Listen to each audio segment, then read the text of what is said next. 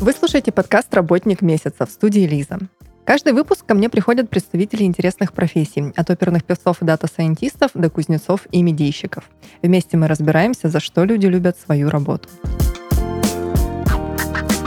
Этот подкаст мы делаем в студии подкастов Red Barn. Никто из нас, как правило, не задумывается о том, что из себя представляет сайт в интернете, а, где он вообще находится, каким образом наполняется, благодаря чему существует, а, ну, если это не ваша работа, конечно. И именно об этом мы сегодня поговорим с основателем и директором компании NetAngel с Антоном Халиковым и все выясним. Антон, привет. Да, привет, Лиза. Расскажи для самых непосвященных сперва о предмете нашей беседы, а, если можно, дай определение понятиям, которыми мы будем оперировать. Это домен, хостинг, сайт, ну, чтобы у нас ликбез для самых маленьких получился. А, может, еще что-то нужно знать? Ну, я думаю, что такое сайт все-таки большинство людей знает. Это некоторое... Ну, пожалуй, да. Некоторое пространство в интернете, а, организованное каким-то образом, чтобы туда зайти и повзаимодействовать вот конкретно с этой частью интернета, скажем так. Если очень-очень абстрактно говорить. Вот дальше начинаются сложности, как правило, у большинства людей. То есть, что такое домен? А, компьютеры, а, которые, собственно говоря, соединяясь друг с другом, организуют этот самый интернет, они а, общаются исключительно цифрами друг с другом. И поэтому для того, чтобы вот обычный человек мог зайти на сайт на какой-то, вместо того, чтобы набирать циферки, являющийся адресом этого сайта, мы привыкли использовать какие-то понятные слова. Допустим, компания.ру – это сайт компании ну, с соответствующим названием. Поэтому доменное имя – это, собственно говоря, вот то имя, которое присваивается а, определенному сайту в интернете для того, чтобы посетителю было проще на него заходить, не набирая никаких сложных манипуляций, не, не делая с компьютером, скажем так.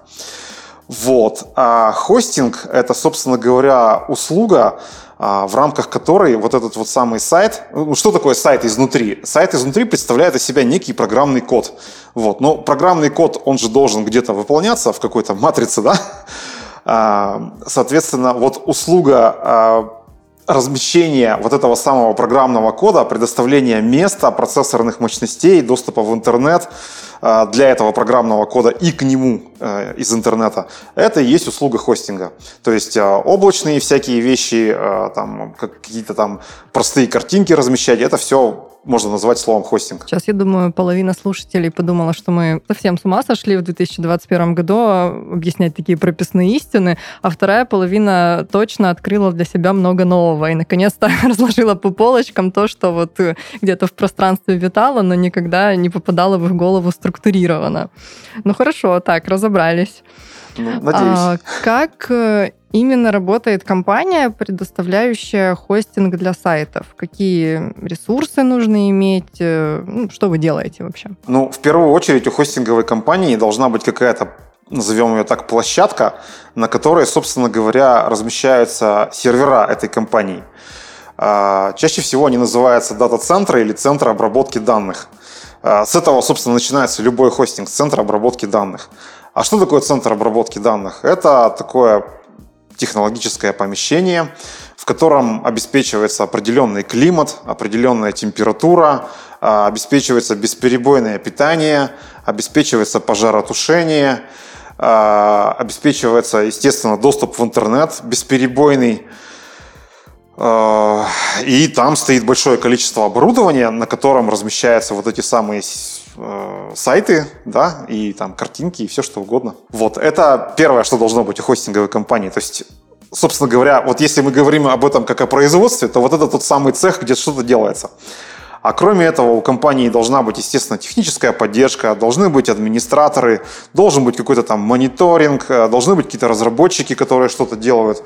Ну и, естественно, какой-то директор, который сидит в кресле и руководит.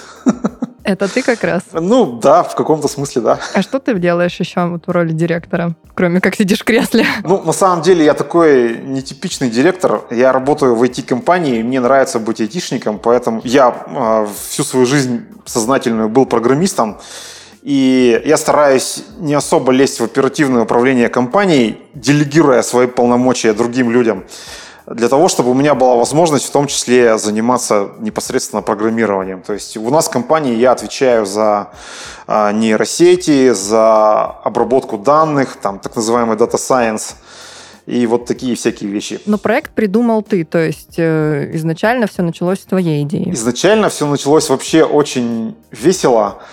А, мы живем в Екатеринбурге, работаем в Екатеринбурге, и у нас, значит, э, то ли был день города, то ли был день сисадмина, они примерно там плюс-минус э, в две недели друг от друга отличаются. Мы э, еще с двумя друзьями, один из них мой двоюродный брат, а другой просто друг, сидели в центре города на лавочке, употребляли легкие алкогольные напитки и разговаривали о том, что если сравнивать, вот это было в 2003 году, кстати говоря, да, летом 2003 года, разговаривали о том, что вот если сравнивать э, уровень услуги хостинга за границей или, скажем, в Москве, э, с тем, что предлагают местные компании, а тогда хостинг в Екатеринбурге предлагали исключительно интернет-провайдеры, для которых эта услуга была, ну, как бы так, между делом до кучи, что называется, то уровень различается настолько, что хочется плакать. Вот. А мы-то, как люди, которые на тот момент уже имели достаточно немаленький опыт разработки сайтов, то есть будучи вот клиентами таких хостингов, мы-то прекрасно понимаем, что вот так нельзя, что так не должно быть. Поэтому мы, как самые умные люди, тем более слегка подвыпившие, решили, что мы непременно должны показать всем, как это делается. И, собственно говоря, слово за слово мы составили бизнес-план, скинулись, купили первый сервер, после чего от нас тут же отвалился один учредитель, через некоторое время отвалился второй учредитель, в конце концов я остался вот со своей женой, я занимался технической частью, она занималась финансовой частью. И вот так появилась компания NetAngels. А вот ты сказал, что на тот момент, в 2003 году, в основном услуги хостинга предоставляли интернет-провайдеры. А, соответственно, конкуренция была, я так понимаю, а, ну, как бы не очень высокая, но при этом рынок был достаточно монополистичный.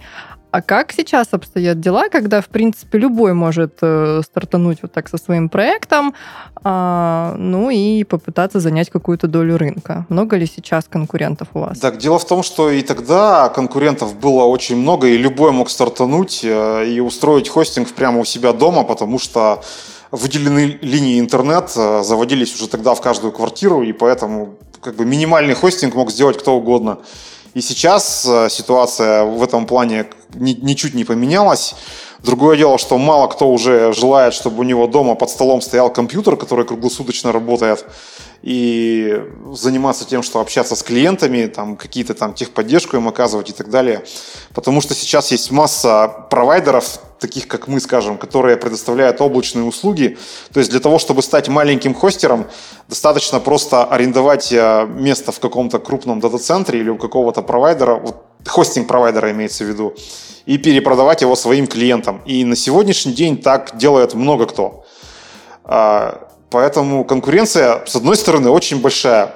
С другой стороны, если взять, скажем, Россию, то, ну, если забыть о том, что, скажем, треть, наверное, сайтов российских хостится за границей, то внутри страны у нас есть примерно два десятка компаний, которые, я бы сказал, что находятся в техническом плане плюс-минус на одном уровне, но по количеству клиентов они, конечно, отличаются друг от друга. Вот э, примерно вот эти 20 компаний составляют основную долю рынка хостинга. А почему многие за границей хостятся? Что это лучше как-то для каких-то бизнесов или по какому принципу выбирается? Есть такое предубеждение, мне кажется, у нас в стране очень сильно распространенное, что в России все плохо вообще всегда. То есть есть прям такая категория людей, для которых все, что сделано в России, это все плохо по умолчанию. И особенно это плохо, если это сделано на соседней улице. То есть вот, скажем, приезжаешь э, куда-нибудь там в европейскую страну в какую-нибудь и видишь, что там, э, значит, кофейня э, пишет с гордостью, что они, значит, делают кофе и добавляют в него молоко, которое произведено вот фермерами, которых вот можно буквально в окно этой кофейни увидеть. Э, коровами этих фермеров, соответственно.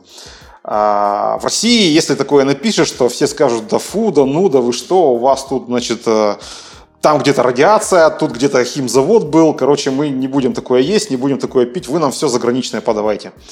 Вот. Плюс у нас в стране есть целый ряд совершенно непонятных телодвижений, непонятных многим людям телодвижений со стороны государства в плане регулирования интернет-отрасли. И то персональные данные, то, значит, Роскомнадзор, то еще что-то. И поэтому вот вроде как безопасно, если я буду все свое добро размещать за границей. Правда, тут есть обратная сторона медали в том, что Роскомнадзор может прислать а, предписание этому хостеру, Э, скажем, отключить какой-то другой сайт, который размещается рядом с вами, а хостер скажет, да кто такой Роскомнадзор, мне на него наплевать. И, соответственно, Роскомнадзор э, заблокирует соответствующий IP-адрес, и вместе с ним ваш сайт отвалится, а вы об этом узнаете только, ну, что называется, из новостей. Вот. В России такое с гораздо меньшей степенью вероятности возможно, потому что Роскомнадзор э, имеет контакты абсолютно всех хостеров и прекрасно знает, кому куда писать, в случае, если необходимо ну, что-то заблокировать. Вот, поэтому тут такая палка о двух концах. А, где-то мнимая свобода, где-то один, одна сплошная диктатура. Вот как к этому относиться, каждый сам решает. Поэтому я думаю, что где-то треть, наверное, российских сайтов хостится не в России. Ну, честно говоря, у меня точно аналитики нет. А какая нужна команда, чтобы поддерживать такой проект? Сколько у вас специалистов? Какие? Опять же, в вопросе о команде здесь э, в первую очередь, наверное, имеет смысл смотреть кому как нравится организовывать бизнес. То есть кто-то считает, что во главе э, угла должны стоять э, команды продажников. У нас продажников вообще нет. У нас есть один человек, который занимается финансами, маркетингом и так далее. И э, очень много вещей отдано на аутсорс. Вот что касается маркетинга, и рекламной всякой нашей активности. А, и при этом мы, как компания, ну вот лично я, как программист, я люблю работать с компьютерами и не очень люблю работать с людьми. Поэтому мы стараемся максимально все автоматизировать. Если что-то автоматизируется, и есть вариант нанять человека или написать программу, то мы предпочтем написать программу. Например, у нас э, некоторое время назад возникла проблема, к нам каждый день поступают платежи от клиентов, платежей становилось все больше, больше, больше. И в какой-то момент у нас получилось так, что целый один человек целыми днями занимался только ручным разносом входящих платежей по э, клиентским аккаунтам. Кончилось тем, что этот человек больше не занимается такой тупой обезьяньей работой. Вместо этого обезьянью работу делает нейросеть. А человек занимается гораздо более интеллектуальным трудом, который сейчас нейросеть пока сделать не может. Соответственно, у нас в компании на примерно 30 тысяч клиентов, 30 а человек, 32, по-моему, человека сотрудников. Ого, какая взаимосвязь интересная. Так. Да, а, значит, компания в первую очередь, естественно, состоит из службы технической поддержки, которая работает круглосуточно, несколько смен, а, там, без выходных, без праздников и так далее. Только в Новый год мы делаем паузу на несколько часов и не принимаем звонки от клиентов. Есть у нас отдел, э, где сидят системные администраторы, которые занимаются настройкой серверов, мониторингом, реагированием на различные проблемы, э, ну и в том числе разработкой каких-то там новых услуг э, и так далее. Есть команда разработки, которая пишет непосредственно код вокруг всех этих вот новых услуг, панели управления и еще множество вещей, которые мы делаем. есть клиентская служба, где сидит вот несколько девушек, которые а, делают то, что еще не автоматизировано руками. Ну, в частности, вот общаются с клиентами по телефону, там, по электронной почте и так далее. Вы хотели бы вообще все автоматизировать? Возможно ли такое, чтобы буквально пара человек э, живых контролировала, чтобы исправно работали программы, а в остальном полная автоматизация? На самом деле нет. Я бы не хотел ни с кем из нашей текущей команды попрощаться и никого сократить. А, у нас отличный коллектив – тем более у нас такая очень необычная компания в том плане, что вот 32 человека, из них 12 человек – это семейные пары. То есть муж с женой работает или там друг с подругой. Вот, а, люди работают подолгу, и мы все друг друга знаем, любим и прекрасно общаемся. А, скорее мы пытаемся избавиться от обезьяньего труда. То есть вот когда человеку приходится день за днем делать одно и то же – и мы понимаем, что ну, это то, от чего люди в первую очередь начинают выгорать. Когда человек делает э, мартышкин труд э, с утра до вечера каждый день, ничего не меняется. Когда не нужно использовать голову, а нужно просто условно говоря, там три банальных действия делать руками. Вот такие вещи мы пытаемся находить и автоматизировать их максимально, чтобы ну, максимум надо было одну кнопочку нажать, а дальше все запускалось само. А в идеале вообще, чтобы все само работало. Насчет техподдержки еще хочу спросить. Я так поняла, что это прям очень важная часть э, деятельности компании. Раз всего на несколько часов Новый год эти ребята прекращают э, свою работу. А, Почему это так важно? Что именно они делают? Э, почему им нельзя делать какие-то выходные или перерывы, раз э, беспрерывный отдел техподдержки на связи? Смысл следующий. Мы как компания оказываем услугу, и услуга заключается не в том, что мы просто предоставляем реквизиты доступа к нашим серверам. Мы, по сути, э, вот наш клиент, он делегирует нам отсутствие своих знаний вот в области IT, за деньги, то есть нам платят деньги, а мы, соответственно, берем на себя какие-то компетенции, которых у клиента нет. И поэтому а, клиент должен понимать, что в любое время дня и ночи, а, там, в дождь, там, в снег и так далее, он может к нам обратиться и получить квалифицированную помощь и максимально быстро и качественно решить свой вопрос. И вот если почитать отзывы наших клиентов, то мне кажется, что одно из первых мест в рейтинге э, положительных черт нашей компании – это уровень технической поддержки, то есть грамотность специалистов, с которыми люди общаются. Поэтому это очень важно, и мы всегда готовы прийти на помощь нашим клиентам, которые что-то хотят у нас спросить, уточнить, там у кого-то что-то сломалось, не работает, там все что угодно. А какая услуга самая популярная? Самая популярная услуга а, ну, опять же, смотря по какому параметру смотреть, если смотреть по обороту, то самая популярная услуга – это виртуальные выделенные сервера. От обычного хостинга это отличается тем, что мы не просто предоставляем а, некое облачное пространство, куда можно загрузить свой код, и он там каким-то магическим образом будет выполняться. А мы, по сути, даем в аренду такие виртуальные компьютеры, из которых можно построить э, там, собственный маленький дата-центр в облаке, а, мощность каждого компьютера можно на лету увеличивать, уменьшать, там, менять ему диски, объединять их в локальную сеть и так далее.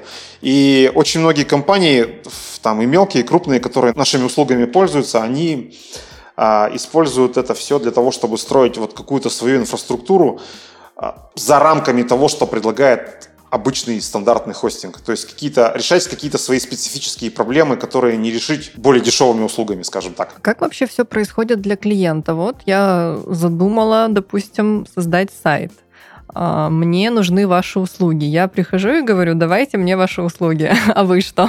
В каком порядке э, осуществляется вся эта работа? Как все это устроено? Тут вот есть такой момент. А, дело в том, что мы сайты сами не делаем. То есть услуги разработки сайтов у нас нет. Мы предоставляем именно мощности для сайтов, которые уже готовы. Либо мы предоставляем сценарии, э, когда можно развернуть какую-то систему управления сайтом, какой-нибудь там Bittrex, там Joomla, WordPress, что угодно. Либо какие-то другие системы, скажем, облачная телефония, э, система для конференций, для проведения онлайн-конференций, ну, типа а-ля Zoom и так далее. Соответственно, клиент приходит к нам на сайт, а, на сайте проходит регистрацию, попадает в панель управления, и там у него значит, есть кнопочки «Создать такую услугу», «Создать секую услугу», и дальше, э, собственно, панель управления его ведет от начала, когда он, ну, примерно в голове понимает, что он хочет, и до момента, когда у него все заработало, и включая вплоть до того, что мы предоставляем мониторинг, который постоянно следит за тем, что те ресурсы, которые вы у нас заказали, они э, предоставляются и используются в рамках того, что положено. То есть, если, скажем, у какого-то клиента э, происходит перерасход, скажем, процессорной мощности, то мы его об этом предупреждаем и говорим, вот есть такая проблема, вам бы ее порешать, а иначе у вас, значит, там с вашим сайтом будет что-то не то. А где ваши дата-центры находятся? На данный момент мы сотрудничаем с тремя дата-центрами. Они все три находятся в Екатеринбурге. Два из них принадлежат компании Ростелеком, третий принадлежит компании Филанка. Между этими дата-центрами мы построили оптическую сеть, такую кольцевую, и все эти дата-центры работают с точки зрения клиентов, как будто бы это один такой большой дата-центр, в котором все размещается. А что касается безопасности клиентов, э, часто ли случаются какие-то атаки на их ресурсы? Что вы делаете в этом случае? Вообще говоря, атаки случаются, я не побоюсь этого слова, непрерывно. То есть в той или иной степени а, попытки взлома, попытки атак, попытки вывода из строя а, каких-то сайтов ведутся ну, практически нон-стоп. Другое дело, что у нас есть целый ряд систем, а, в том числе автоматизированных, которые мы используем для отражения этих атак. То есть какие-то простые атаки, как правило, мы даже не замечаем, потому что наша автоматика отрабатывает и делает все, что нужно для того, чтобы, собственно, никто этого и не заметил. То есть мы максимум получаем уведомление от мониторинга о том, что вот произошла такая-то ситуация и были предприняты такие-то меры. А бывают атаки достаточно крупные, когда прямо вот э, пытаются положить нам всю инфраструктуру нашу. Они бывают не часто, но бывают. И в таких случаях нам приходится э, действовать э, какими-то там ручными способами, то есть наши администраторы решают, э, какую они будут стратегию применять в этом случае и, соответственно, принимают какие-то контрмеры для того, чтобы последствия такой атаки минимизировать. Вот. Ну, в целом, можно сказать, что где-то раз в неделю случается какая-то проблема, когда если бы у нас не было никакой системы защиты, ее можно было бы заметить. А клиенты проблемные бывают? Э, вот, может быть, когда-то даже отказывали в услугах кому-то? Я бы сказал, что есть несколько категорий проблемных клиентов. Э, в первую очередь, э, это клиенты, которые пытаются использовать наши услуги в противоправных целях.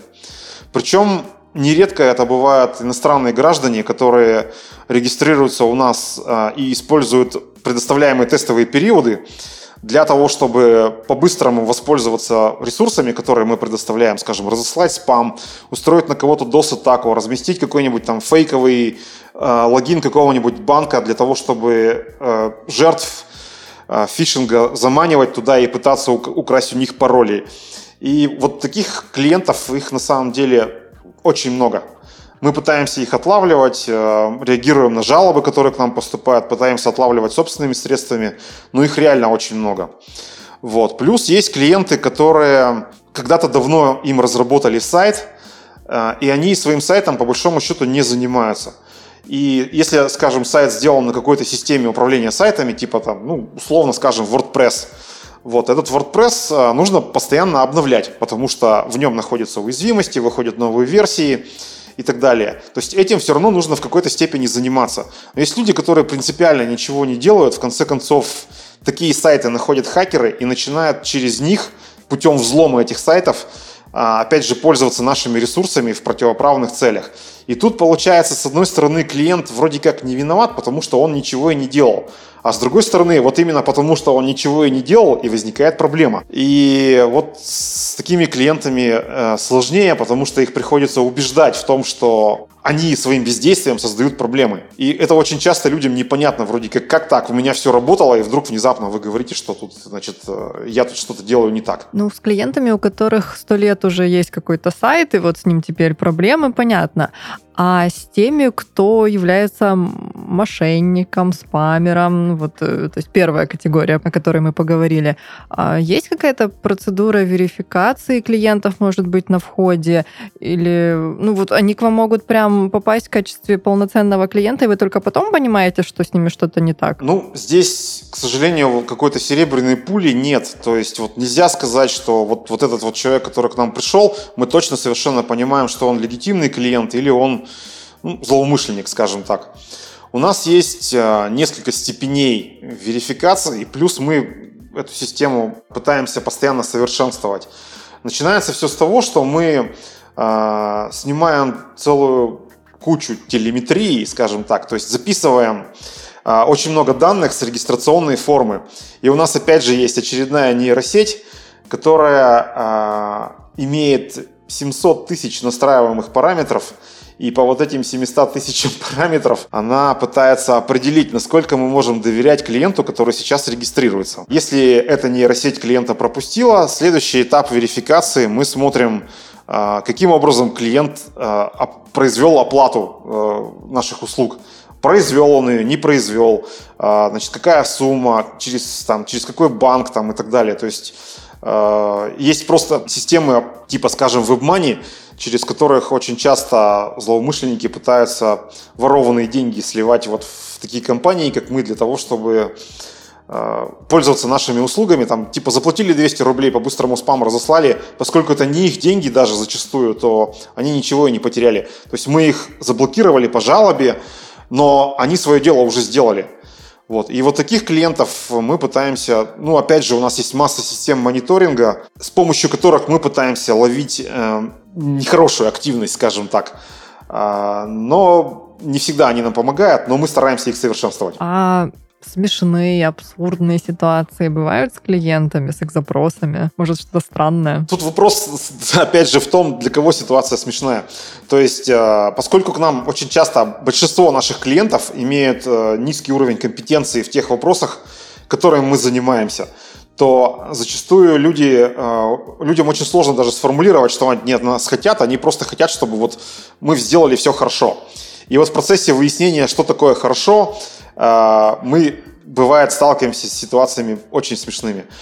А, вот сейчас вот на память вспомнилось. Может быть, помните, там лет, условно говоря, 10 назад была, там, прогремела на весь интернет история, там был такой человек по имени, если я не ошибаюсь, Антон Уральский, который позвонил в службу технической поддержки своего провайдера, и дальше он дошел до крика и визга на тему того, что ни единого разрыва. То есть вот если в Ютубе написать Антон Уральский ни единого разрыва, то вы найдете запись этого разговора.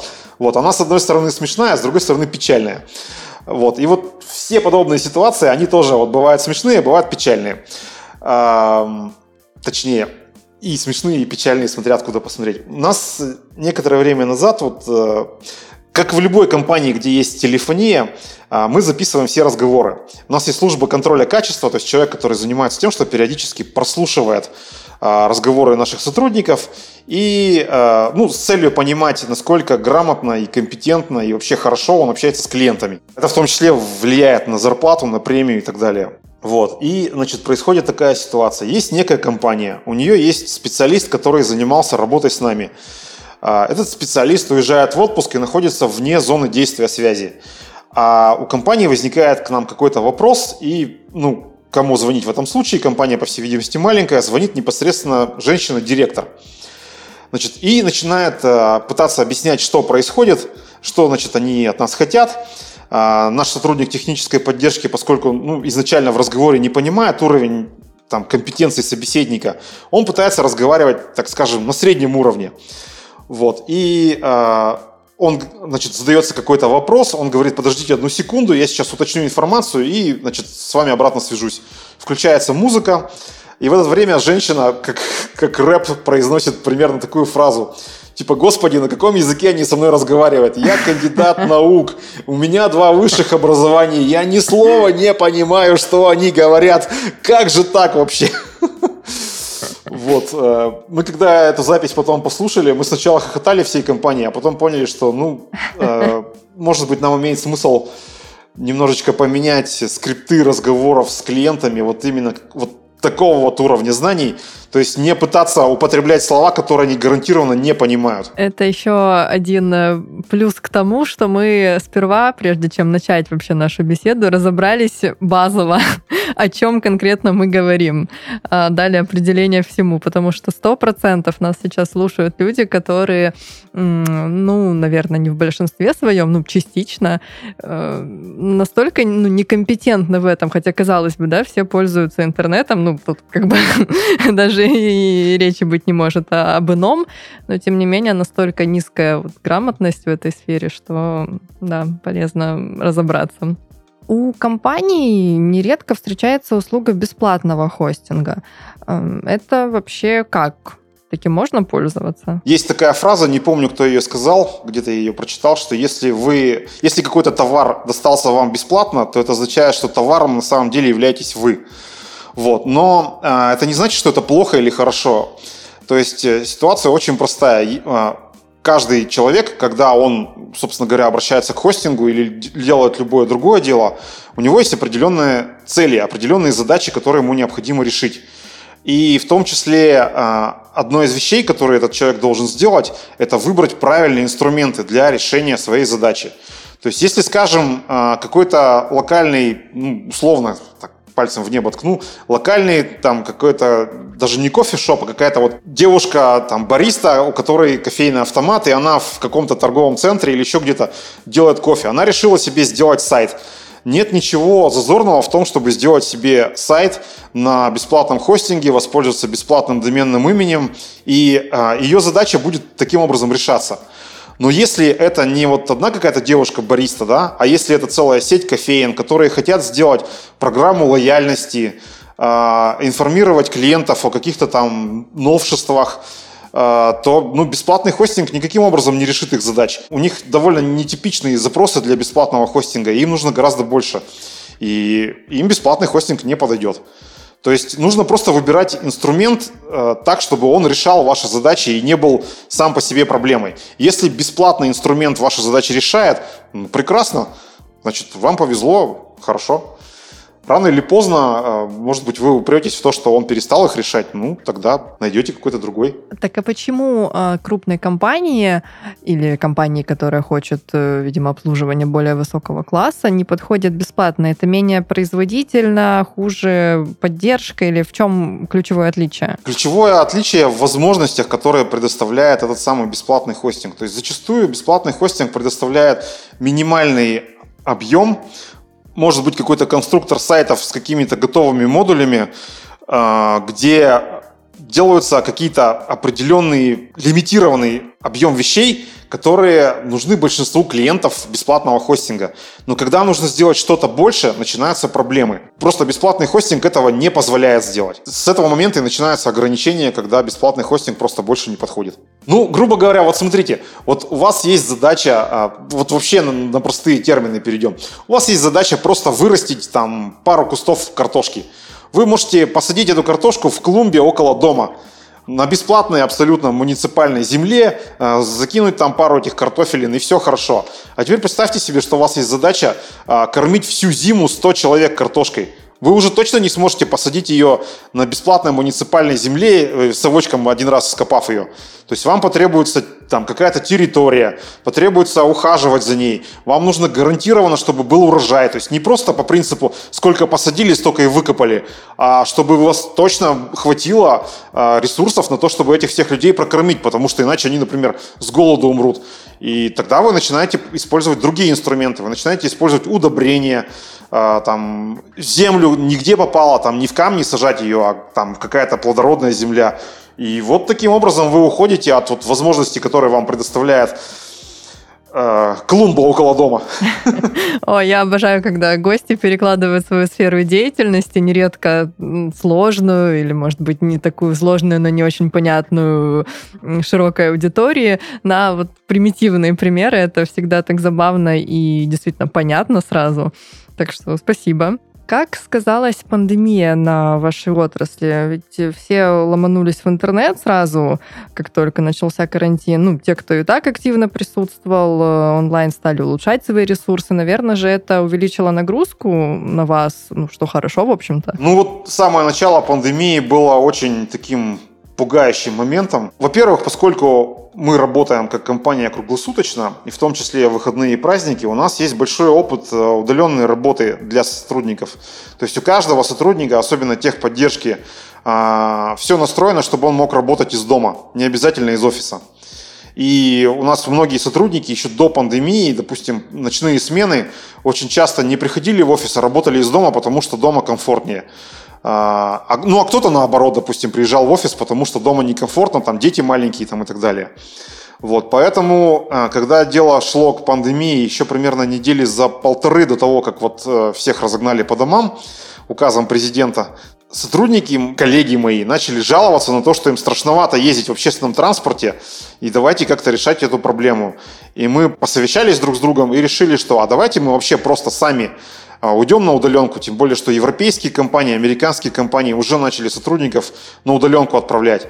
И до того, как начнется массовая истерия, мы а, за полторы недели, которые у нас вот так получилось, что они у нас были, мы понимали, что нас так или иначе ждет карантин. А, мы вот за то время, по которое у нас есть вот до карантина официального, попытаемся наладить полностью всю нашу работу и устаканить все наши процессы, чтобы мы вообще не имели необходимости собираться в офисе. А дело в том, что у нас, допустим, еженедельные собрания есть всей технической поддержки, где каждый человек высказывается и рассказывает э, ну, это типа, как сказать, такое собрание у костра. Каждый рассказывает, как у него прошла неделя. Нам надо было всю эту активность перенести в онлайн. И мы э, это все сделали к тому моменту, когда начался карантин, собственно говоря. Мы были уже более-менее готовы. Плюс мы сделали рассылку по клиентам, что вот в течение недели, там же изначально на неделю или на две недели всех по домам посадили, я уже не помню, а, что в это время, независимо от того, оплачиваете вы наши услуги или нет, мы не будем вас отключать. То есть вот две недели мы вам гарантируем, что даже если вы уйдете в минус, у вас все будет работать. Вот. И, значит, начало апреля, время пошло, а, приход денег на расчетный счет упал до нуля, я понимаю, что непонятно, чем в конце месяца платить зарплату, было очень страшно. А потом как-то все дело потихонечку пошло, пошло, пошло. Люди поняли, что нам придется жить в новой реальности. И вот уже в мае месяце 2020 года мы получили рост к маю 2019 года плюс 30%. Это прям не бывало огромный рост. То есть у нас в целом за 2020 год был рост 22% к 2019. Имеется в виду рост выручки. А в мае конкретно плюс 30%. То есть я в конце мая, когда получил выписку банковскую и сравнил цифры, я просто обалдел вообще. Вот. И дальше э, действительно компании очень многие поняли, что либо они идут в онлайн, либо они закрываются. И спрос на наши услуги возрос просто невероятным образом. То есть мы только успевали сервера в дата-центр затаскивать. Ну, конечно, поменяла полностью вообще все пандемия, и вот это вот прям такая иллюстрация очень явное тому. Да, плюс мы, э, когда поняли, что у многих компаний начались финансовые проблемы, мы решили специально сделать такой лоу-костерский тариф.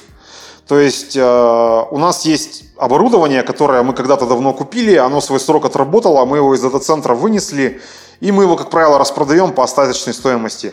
Вот. И тут мы поняли, что мы можем на самом деле вернуть это оборудование в дата-центр, и за счет того, что оборудование, по сути, уже бесплатное для нас – мы решили понизить цены э, на использование конкретно этого оборудования до вообще вот возможного минимума. И запустили такую вот линейку лоукостерских тарифов для тех, у кого спрос на услуги упал, но закрываться они все равно не планируют, то есть они хотят как-то остаться в интернете. То есть пусть их сайты работают медленно, там не очень там шустро, может быть, там еще что-то такое, но зато они останутся работать. И вот это тоже пользовалось огромной популярностью. Плюс мы сделали такую услугу, что если вы закрываетесь на карантин, вы нам пишите об этом, мы все ваше добро архивируем, сохраняем на специальный сервер, э, такое ковидное кладбище. Э, и если вы через некоторое время, там, через полгода, через год к нам придете и скажете, что вы хотите все возобновить, мы э, ваш архив достанем, развернем его, и у вас снова все будет работать.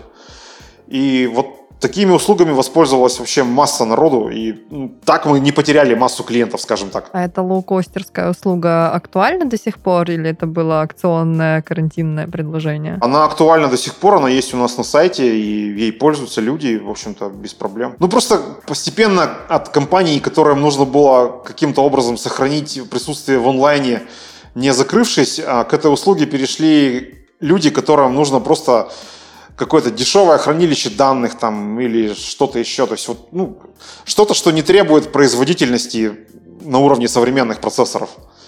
Вот, то есть, да, услуга есть, она растет, э, мы решили ее не закрывать, она прекрасно себя показала, почему бы и нет. А с какими неочевидными проблемами могут столкнуться владельцы сайтов? Начнем с тех самых доменных имен, о которых мы разговаривали в самом начале.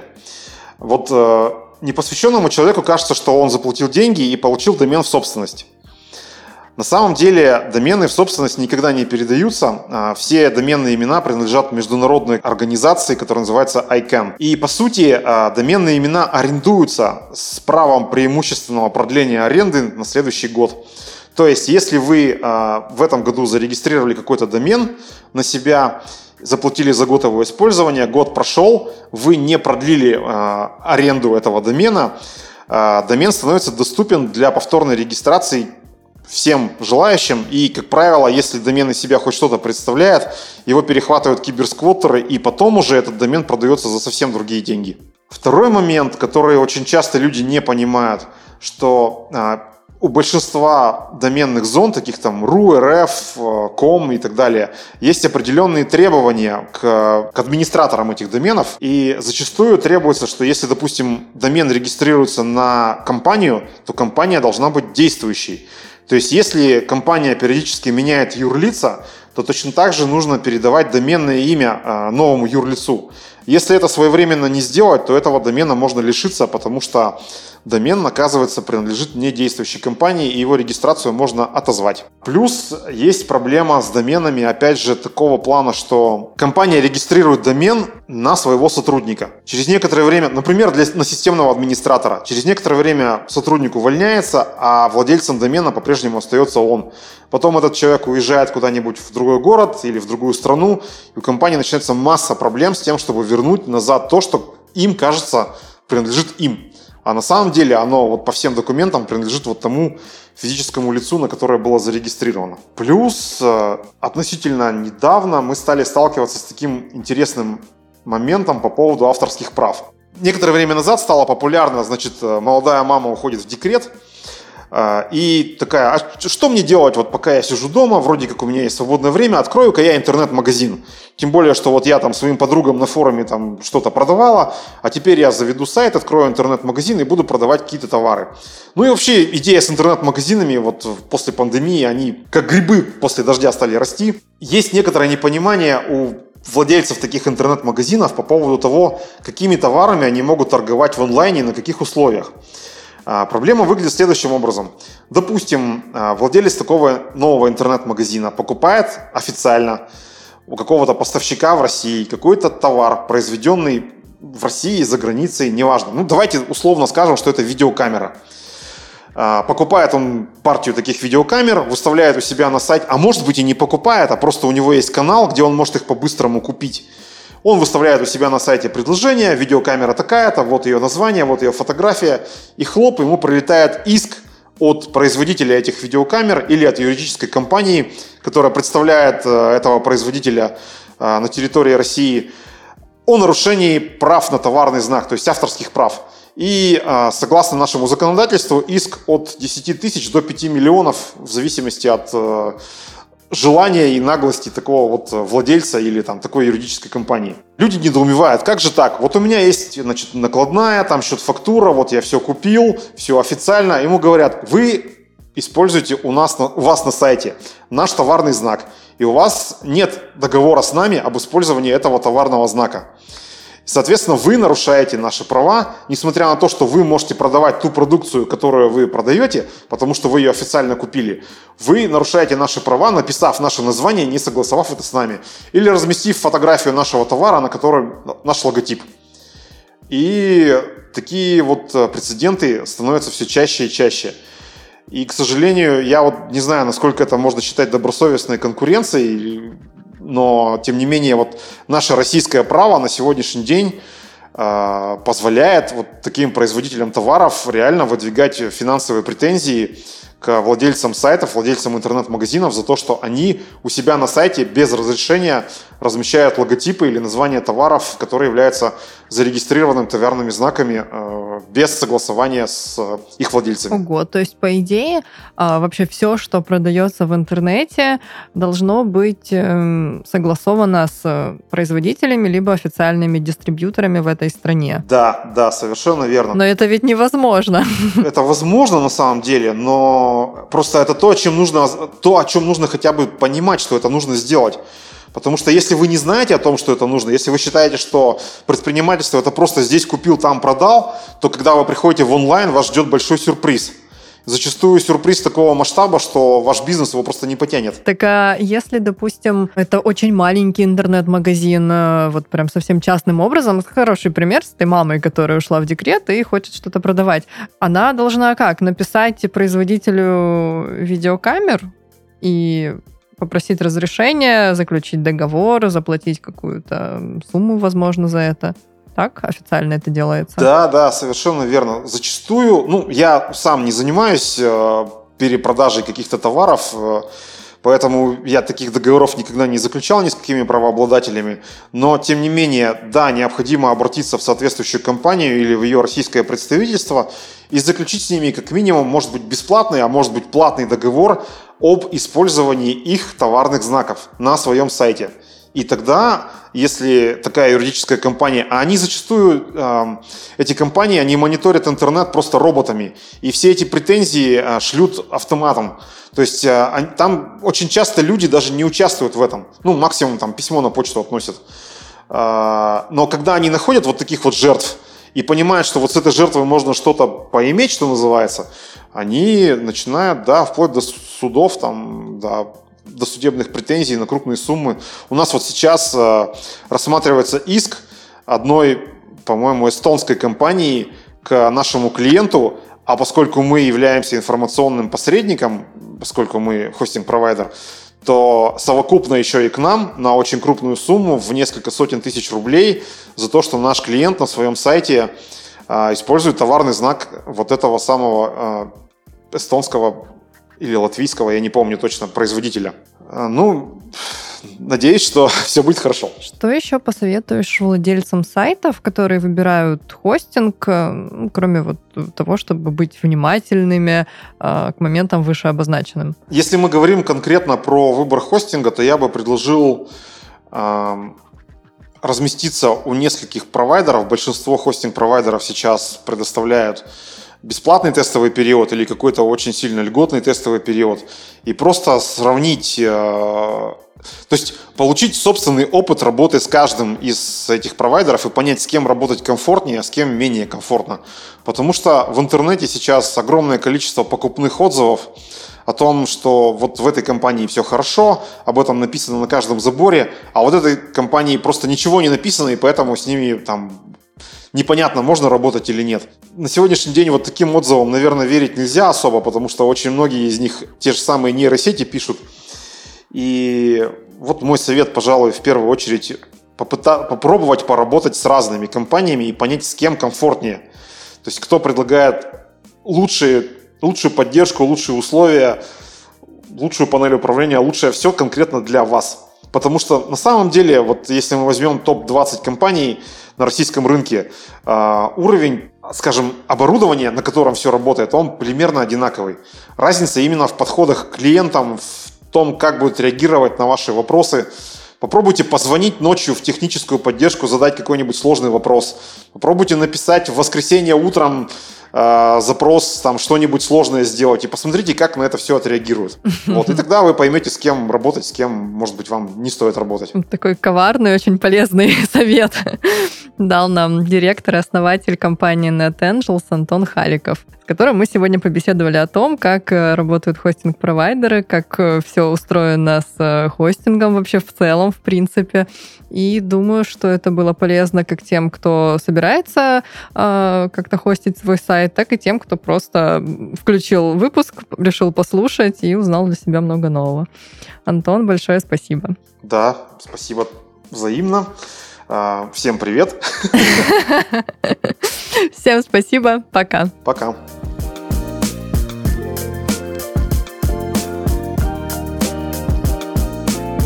Этот выпуск вышел при поддержке Quark.ru. Quark – любые услуги фрилансеров для вашего бизнеса от 500 рублей.